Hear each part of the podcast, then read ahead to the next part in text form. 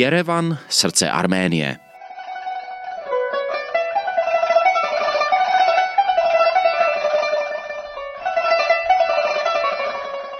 Je starší než Řím, ve znaku má horu, která ale leží na území jiného státu. Jerevan je symbolem hrdé arménské historie sahající do samých počátků křesťanství a zároveň názorným příkladem toho, že Arméni musí dodnes za uznání svého práva na život jako svébytný a plnoprávný národ pořád usilovat.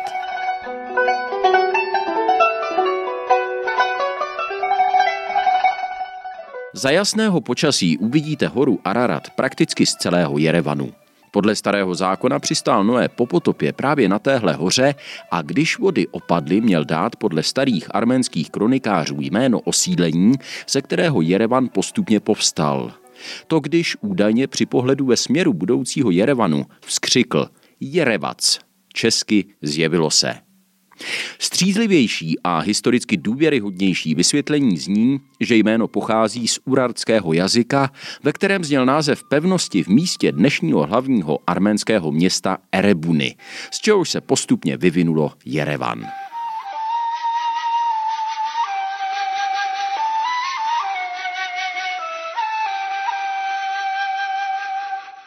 Staré arménské dynastie přijali za své křesťanství už na přelomu 3.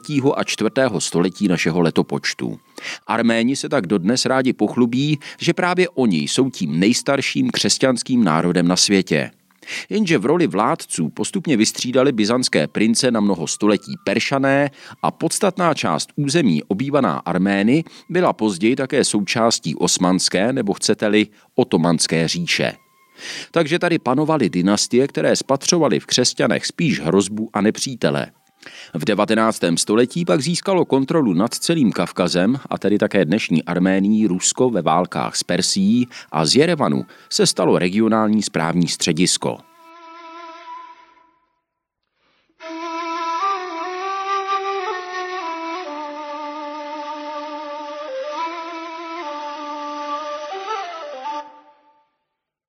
Že právě tahle hodně odlehlá část ruského impéria nebyla tak říkajíc vlajkonošem technického a sociálního pokroku, je asi pochopitelné. Pro představu, zatímco v Praze nebo v Brně se začaly budovat první telefonní sítě po roce 1880, v Jerevanu si na ně museli počkat ještě dalších 30 let. Železnice sem dorazila až v roce 1902. Jerevan měl v té době jen okolo 30 tisíc obyvatel, ale rychle rostl a nové budovy už se stavěly podle evropských vzorů.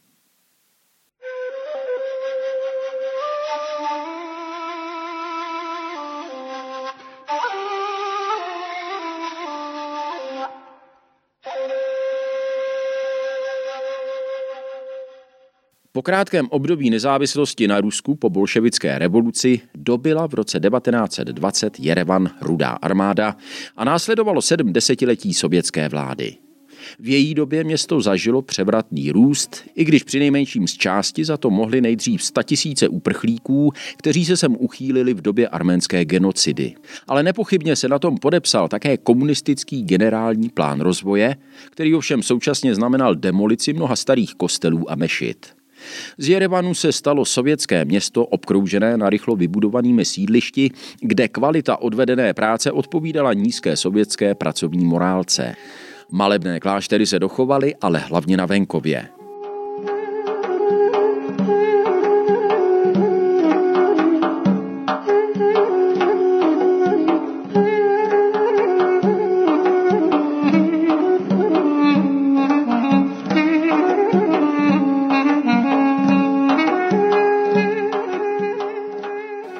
Přesto si i sovětský Jerevan zachoval aspoň v něčem osobitost a jedinečný charakter. Je to třeba načervenalá, podle některých názorů spíš narůžovělá barva mnoha budov.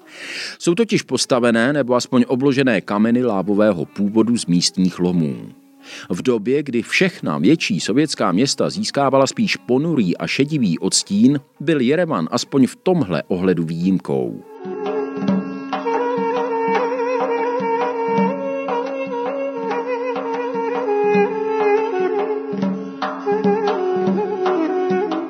Zároveň proslul stejně jako zbytek Arménie výrobou výborného koněku, tedy aspoň v rusky mluvících zemích bývalého sovětského svazu se mu dodnes říká koněk. Ale v Evropské unii, Spojených státech nebo v Kanadě tuhle značku používat nesmí, protože je vyhrazená pro francouzské výrobce, což většina vyspělých zemí respektuje.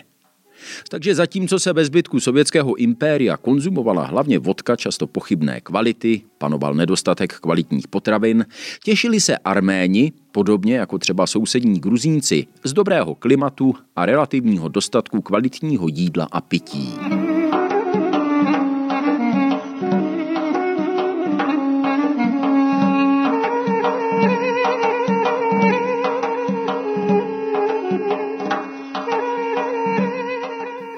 Po rozpadu Sovětského svazu zažil Jerevan zlé časy. Hospodářský propad provázející konec komunistické ekonomiky ještě zhoršil do dnes neuzavřený konflikt s Azerbajdžánem kvůli náhornímu Karabachu.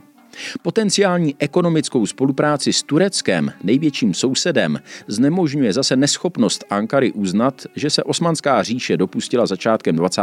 století na arménském národu genocidy, která znamenala podle různých odhadů smrt až 1,5 milionu lidí. Tahle historická křivda je pro arménské vlády bez ohledu na politické zabarvení natolik bolestná, že jakékoliv pokusy o smíření s Tureckem zatím vždycky stroskotaly. Vzájemná hranice obou zemí zůstává prakticky neprodyšně uzavřená.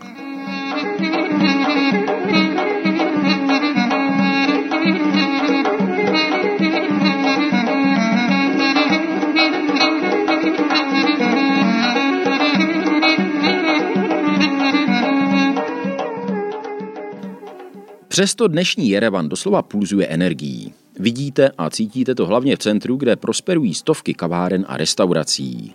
Nebo na obřím schodišti Kaskáda, které je vlastně galerií pod otevřeným nebem. Z velké části investují do místní ekonomiky a kultury, hlavně Arméni žijící v zahraničí.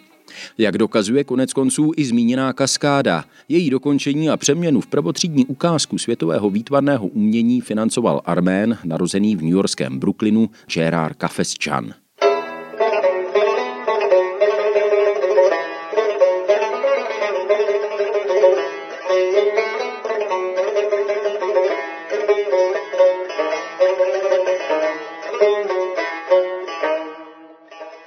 Oficiální čísla neexistují, ale podle odhadů žije v zahraničí něco mezi 6 a 10 miliony lidí, kteří se hlásí k arménské národnosti. Nejvíc jich jezdí za prací do Ruska, ale celé generace početných arménských rodin najdete prakticky všude po Evropě, po Spojených státech a vlastně v celém světě. Dvakrát až třikrát víc Arménů žije v zahraničí, než v jejich vlastní zemi, kde jich podle posledních údajů bydlí necelé 3 miliony. Arménská diaspora, jak se říká téhle komunitě roztroušené po celém světě, v každém případě poskytuje významnou duchovní a ekonomickou podporu staré vlasti. A v Jerevanu je to znát víc než jinde v Arménii.